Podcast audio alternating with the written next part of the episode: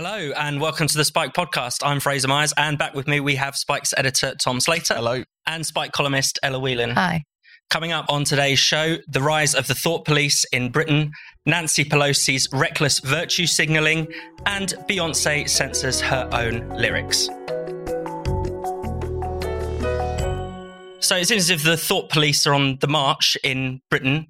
Last week, uh, Darren Brady found police turning up at his home, coming to arrest him for sharing a meme.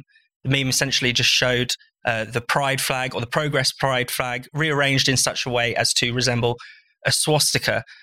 Also, this week we had uh, Tory contender Rishi Sunak talking about how he'd like to refer people who vilify Britain to prevent the UK government's counter extremism program. I mean, Tom, this is a pretty bleak picture emerging here, you know, in terms of state censorship? I think so. I mean, I'm not sure. I don't think for a second that Rishi Sunak's plans are ever going to come to fruition, not least because I'd be very surprised if he won the leadership. But um, in general, it points to the fact that there seems to almost be a kind of logic here. There's a mm. kind of assumption that this is the sort of thing that the state should be getting up to. And whilst Rishi Sunak might have been trying to kind of throw red meat to some imaginary base with that particular proposal about clamping down on anti British sentiment, there is still, as we saw with the Darren Brady case, this pre existing constant um, interference in terms of speech and debate, particularly when it comes to certain issues around gender identity, around woke issues, whatever, which we just see case and case and case of. I mean, this particular one uh, happening in Hampshire, where footage of this went viral over the course of the past week or so, um, is really shocking, I think, because this is a good example of how the police are almost thoughtlessly getting involved in this mm. now. So this particular gentleman, he'd sh- he'd shared this quite um, controversial meme. Um, according to um, him and according to Harry Miller, who is the kind of anti kind of woke policing campaigner, also been a victim of this sort of thought police himself. They'd already been in contact, and so essentially, the, according to them, the police had said to them, you've committed a crime, mm. seemingly some sort of like something under the Communications Act for grossly offensive online speech. Um, if you pay us a small amount of money, we will downgrade it to a non-crime and put you on a course. um, and some of the lessons that you you would learn are things apparently like ask your neighbour if before you post something to check that it's not painfully offensive.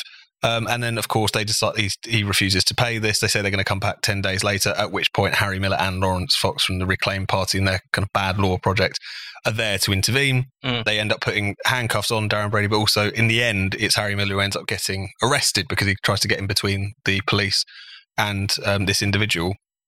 And if, if, when you look at the footage and when you look at what's come out of it, they're not entirely clear what law this man is supposed to have broken. The only thing that they say to him, at least on film, is that he's has caused anxiety to mm. people, which is incredibly vague.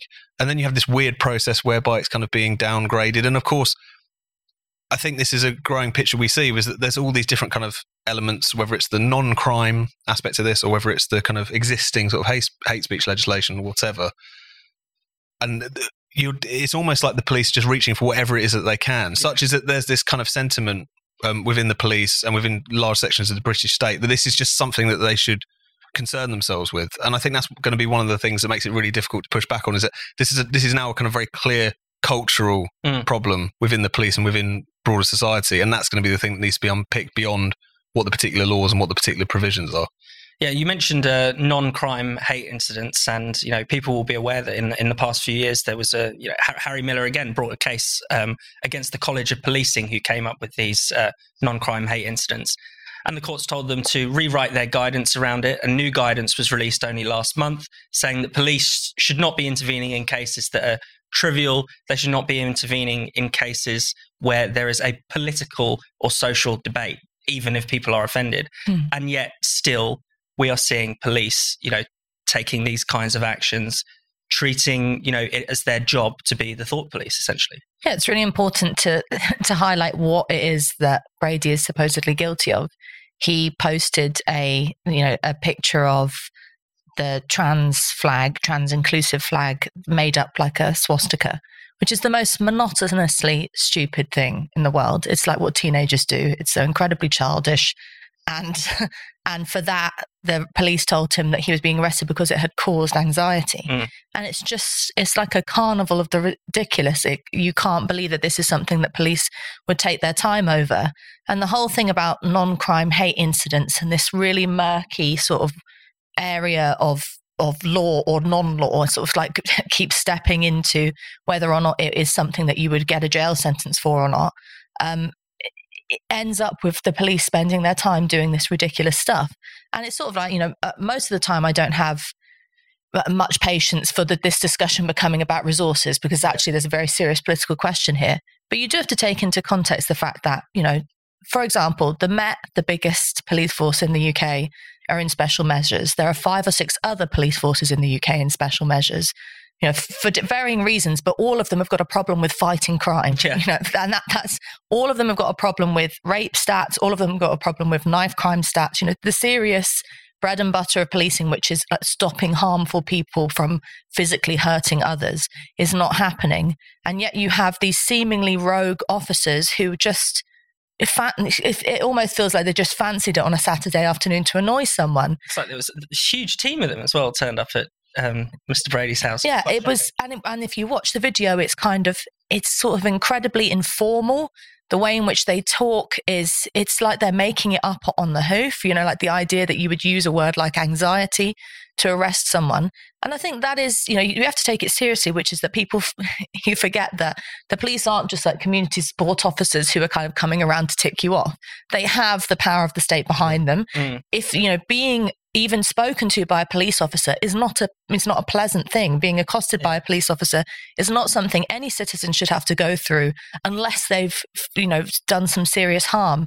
So it, it's just well, the upshot of this is the police get let off as this kind of like friendly neighborhood service, when in actual fact what they're doing is incredibly punitive. And Tom, do you think it speaks to Rishi Sunak wants to make it, you know, a problem to slag off Britain, but really it's slagging off trans Hmm. rights, you know, questioning Black Lives Matter. It's it's woke issues that have the force of the state protecting them really at the moment. But also, isn't it? Couldn't you also say it's like if I say the government's crap, then that's like you know the, the scope of this is crazy. Well, alleg- yeah, but that's, no one thinks it's going to happen. I don't think, think, Yeah. think Rishi Sunak thinks it's going to happen. I, th- I think you're right, Fraser.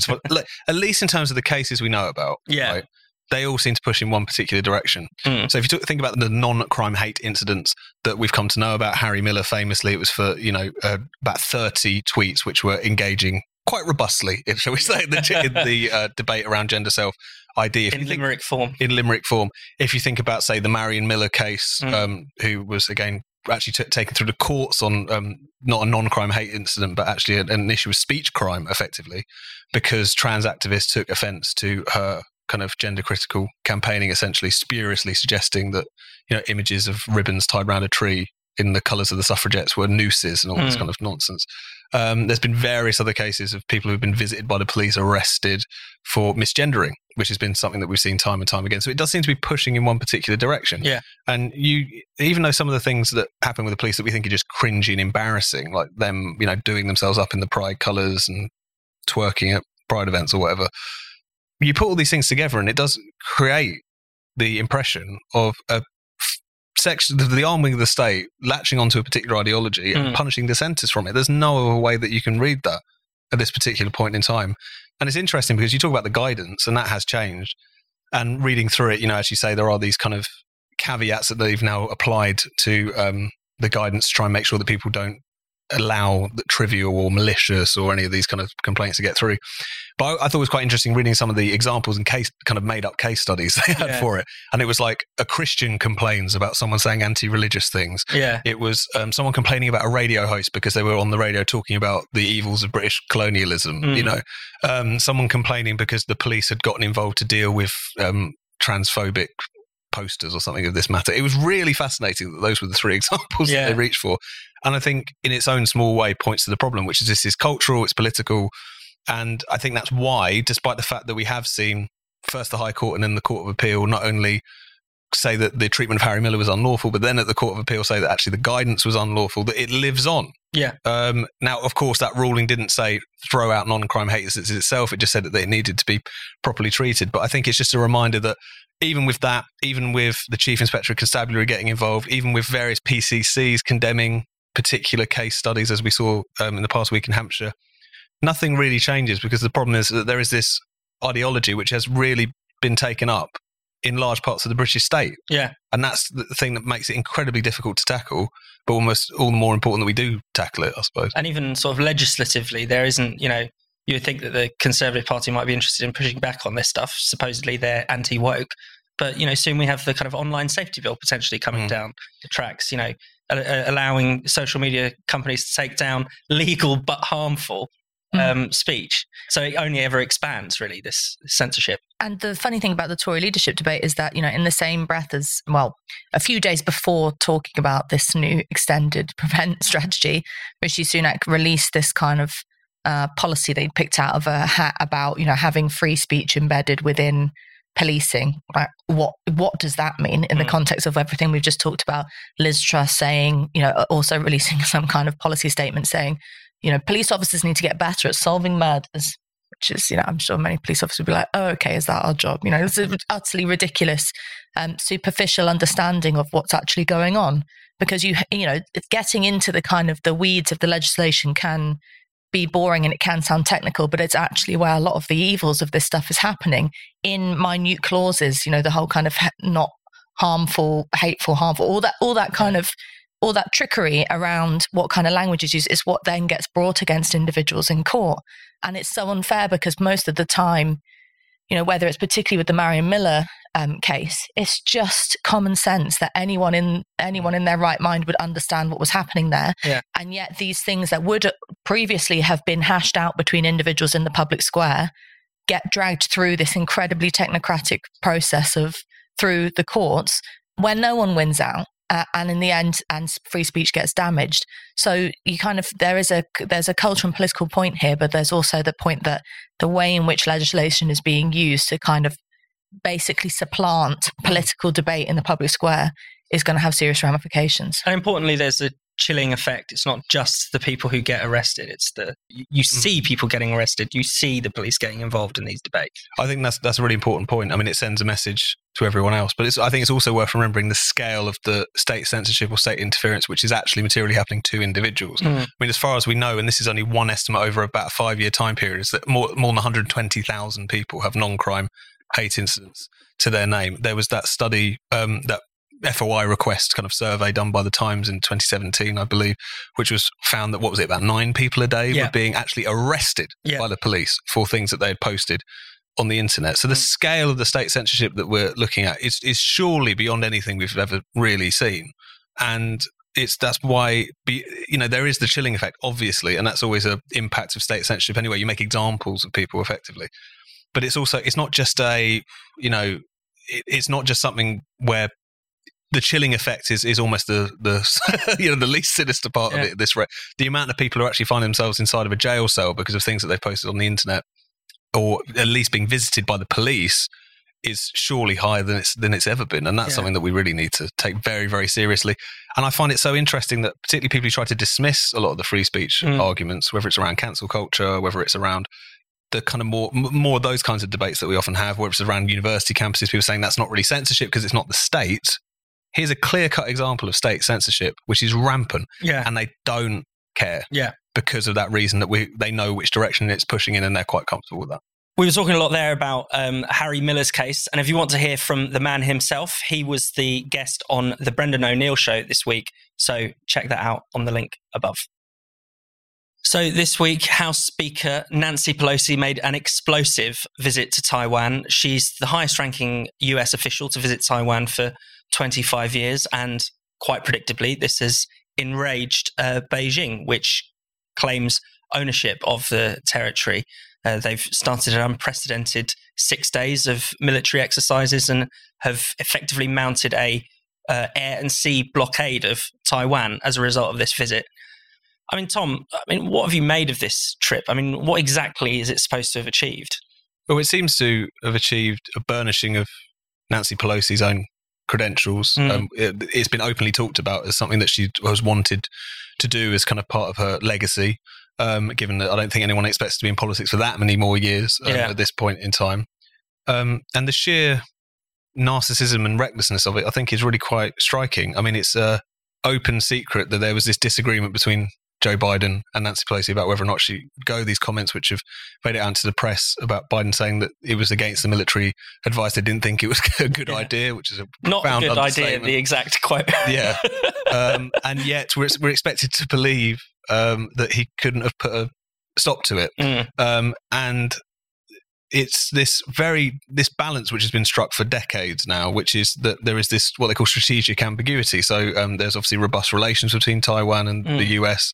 Um, obviously, a lot of support, um, but formally they don't recognise it as again a kind of separate entity, so as Yeah. not to enrage the People's Republic of China.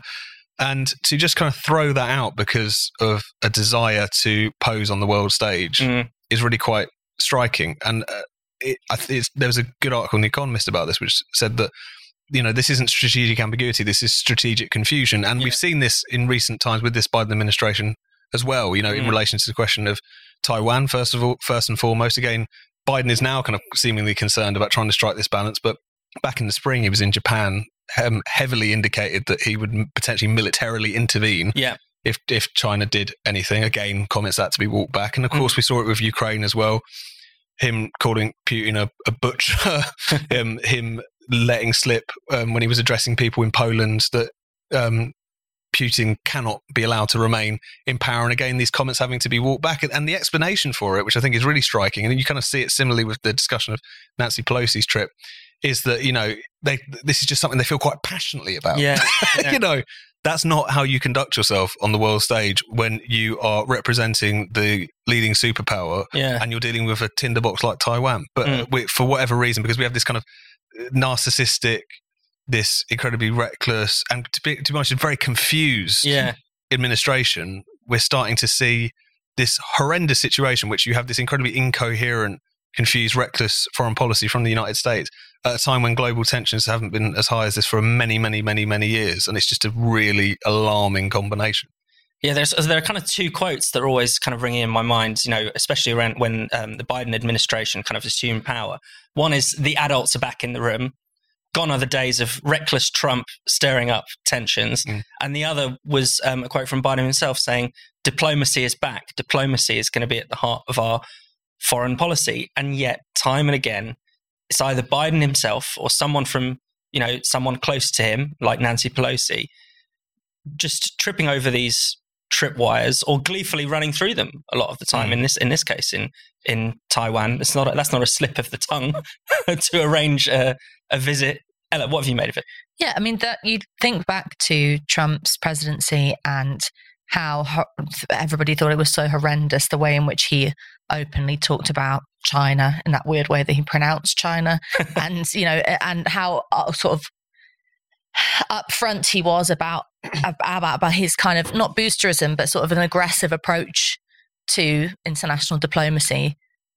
But the one thing you can say about it was that you knew what he was doing. Yeah. You knew what the policy was. You knew what his tone meant. It was very clear what his kind of aims were to a certain extent.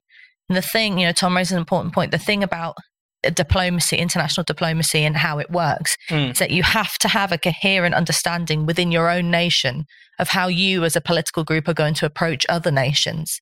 And the thing about the Biden administration at the moment is, you know, putting aside the kind of increasingly concerning issues around whether or not Biden is actually fit to play the role that he's playing in terms of, you know, his, his slip of the tongues and also saying things like, the troops will find out when they get there, you know, like hmm. making the most We'll see you when you get there. the Ukrainians Unbelievable. parade, He's famously said. yeah hmm. mistakes that you that just he, he doesn't understand. it's like he doesn't understand how powerful actually some you know the president of the united states saying things like this still is on the world stage he's treating it sort of very superficially but that, that that having an agreement within your own your own kind of politicians is important to how you look to other nations so if china you know if beijing's watching on and looking at the biden administration at the moment it's a bit like what happened when you know Putin was looking on at what's going on in Europe and within the UK and other European nations and thinking, these people don't know, uh, you know, how to run their own countries, let alone how to intervene in other nations and how to engage on the kind of geopolitical stage. You know, and you might be thinking, "Now's my time." No, I don't. I don't think we should be too alarmist about what's going on uh, in relation to Beijing's kind of warmongering stance. But, you know, performance matters. That if you have politicians who don't understand the seriousness of international diplomacy and, you know, when to say quiet things in quiet and when to say loud things out loud, then you end up blundering into not World War III, but some kind of international conflict, which is uh, ultimately, end of it, going to be terrible for Taiwanese people. And that, that shouldn't be allowed to happen.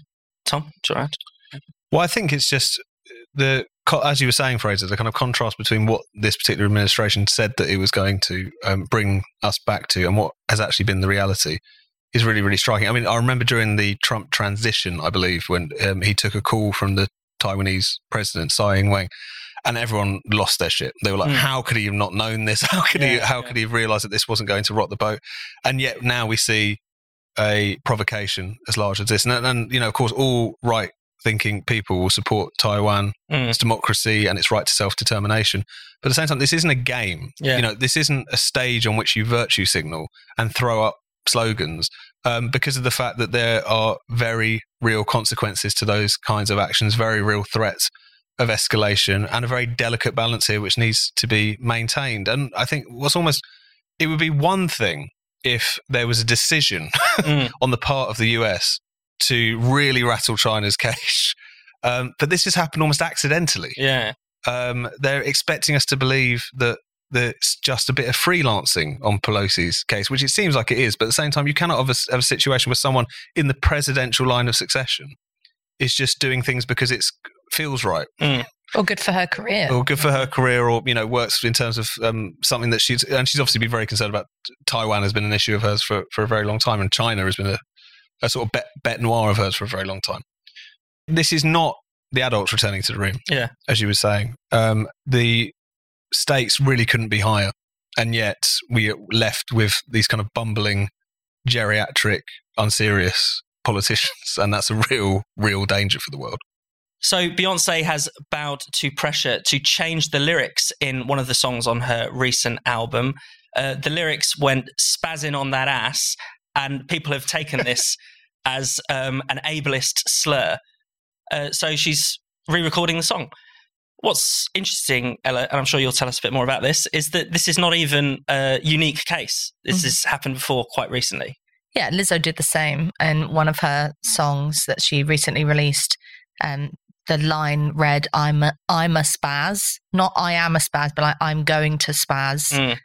You know, the confusing thing is that like spaz as as in spastic as in the nasty word for people who are disabled or have a condition is is kind of particularly a British thing. Yeah, it's something that used is previously used in British slang. Certainly and, more so. Yeah, more yeah. so. Americans, it kind of it doesn't it doesn't compute as much. It's not so obviously recognizable.